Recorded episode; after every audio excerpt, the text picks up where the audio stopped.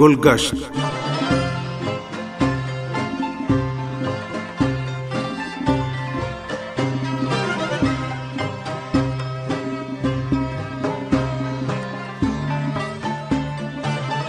سامن پروگرام گلگشت کے ساتھ حاضر خدمت ہیں۔ گلشن نقوی کا سلام قبول کیجیے۔ امید ہے آج کا پروگرام بھی آپ کو پسند آئے گا۔ پروگرام کے آخر تک ہمارے ساتھ رہیے گا۔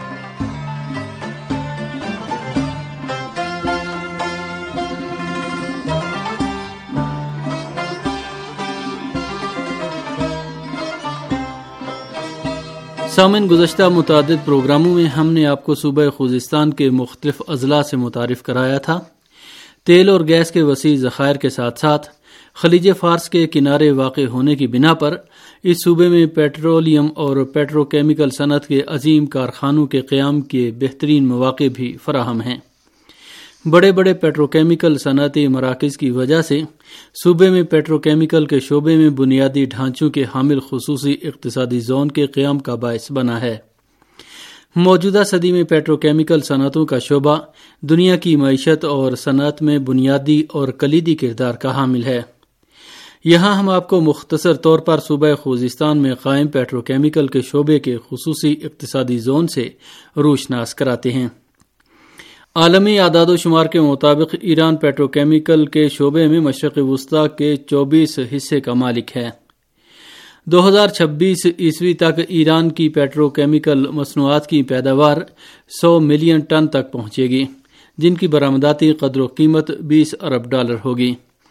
یہ اس بات کا منہ بولتا ثبوت ہے کہ پیٹرو کیمیکل کی صنعت ایران کی اقتصادی ترقی و پیش رفت میں اہم حیثیت کی حامل ہے اور عالمی منڈی میں اس کو منفرد مقام حاصل ہے۔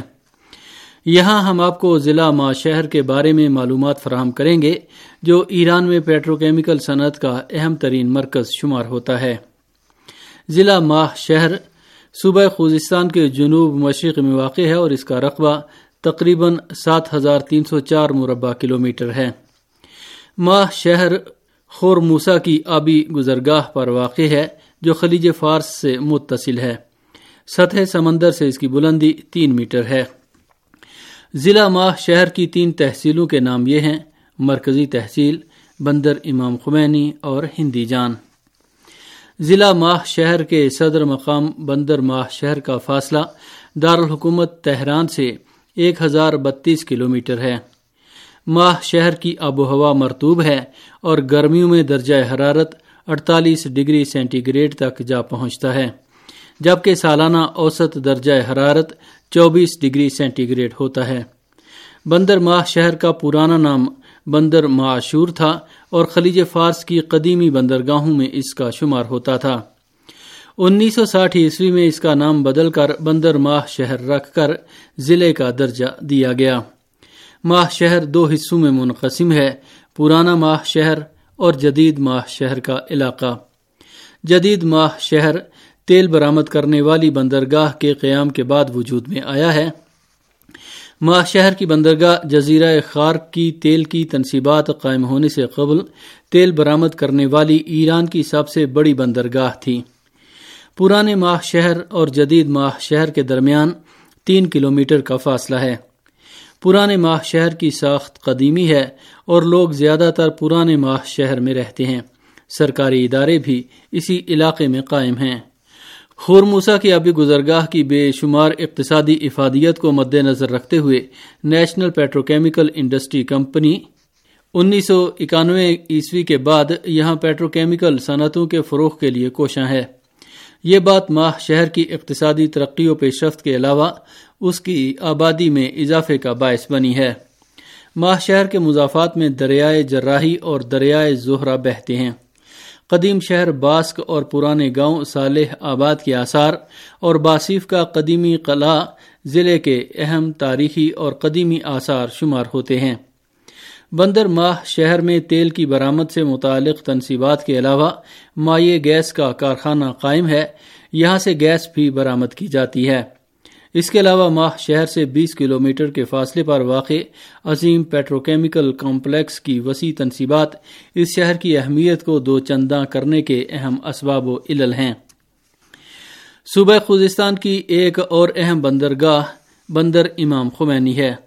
جو خلیج فارس کے شمال مغرب میں آبادان اور خورم شہر سے نوے کلومیٹر کے فاصلے پر صوبائی صدر مقام احواز کے جنوب مشرق میں واقع ہے۔ یہ بندرگاہ قدرتی نقطۂ نگاہ سے توسیع و ترقی کے بھرپور امکانات سے مالا مال ہے۔ بندر امام خمینی بھی خورموسا کی آبی گزرگاہ کے ذریعے خلیج فارس سے متصل ہے۔ بندر ماہ شہر کی طرف جانے والے بحری جہازوں کو خورموسا سے گزرنا پڑتا ہے۔ خورموسا کا شمار دنیا کی اہم طبیعی آبی گزرگاہوں میں ہوتا ہے۔ ایک لاکھ ٹن تک گنجائش رکھنے والے بحری جہاز اس گزرگاہ کے ذریعے بندر ماہ شہر اور بندر امام خمینی کی طرف جا سکتے ہیں۔ بندر امام خمینی چھتیس بحری جہازوں کے لنگر انداز ہونے کی گنجائش کے ساتھ ایران کی سب سے بڑی بندرگاہ شمار ہوتی ہے۔ مجموعی طور پر ایران کے لیے سامان لانے والے سب سے بڑے جہاز بندر امام خمینی میں ہی لنگر انداز ہوتے ہیں۔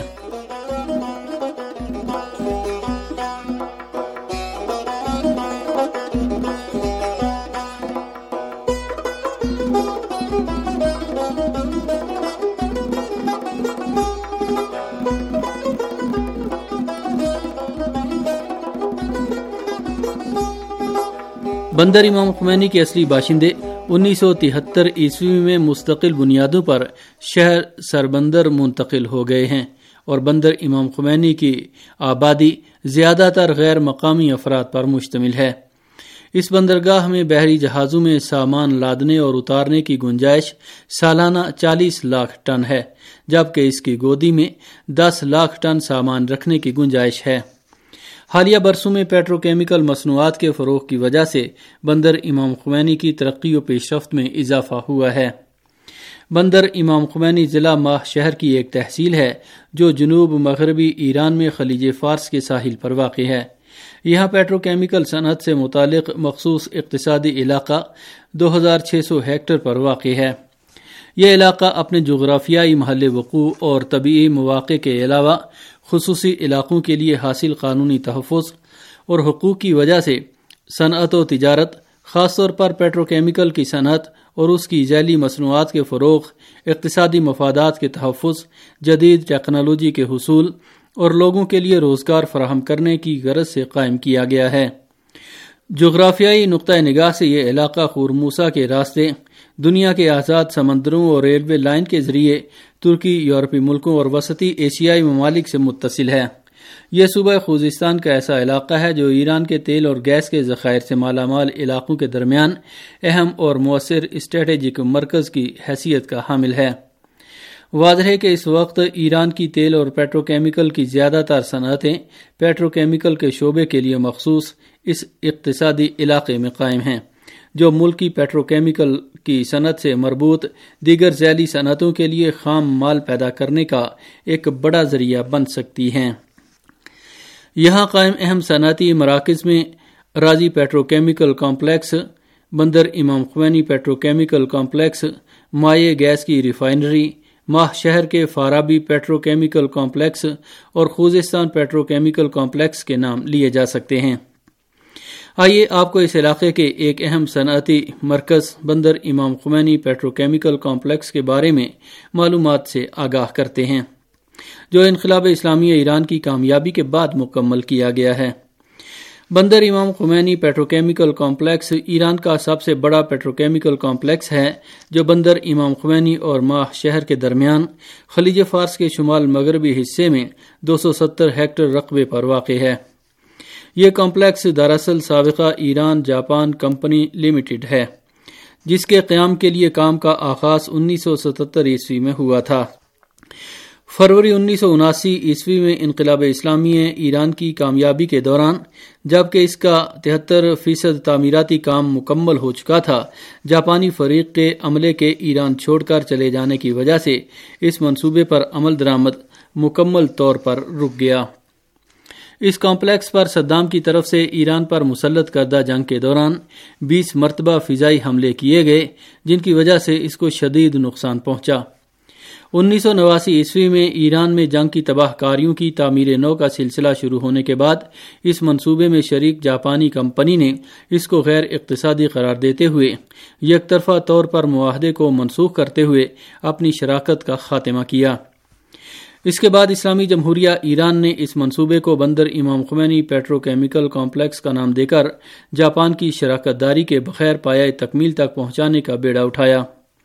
ایران نے پانچ سال کے عرصے میں بعض یورپی کمپنیوں کے تعاون سے چار مراحل میں اس کمپلیکس کی تعمیر نو کی۔ جبکہ آخری مرحلے کو فرض شناس ایرانی ماہرین نے حتیٰ کہ ایک غیر ملکی ماہر کے تعاون کے بغیر مکمل کر کے کمپلیکس کو عملی مرحلے تک پہنچا دیا۔ بندر امام خوینی کیمیکل کمپلیکس کے خام مال اور بنیادی ضروریات ملکی ذرائع سے ہی پوری ہوتی ہیں، جو کمپلیکس سے سو کلومیٹر کے فاصلے سے فراہم کی جاتی ہیں۔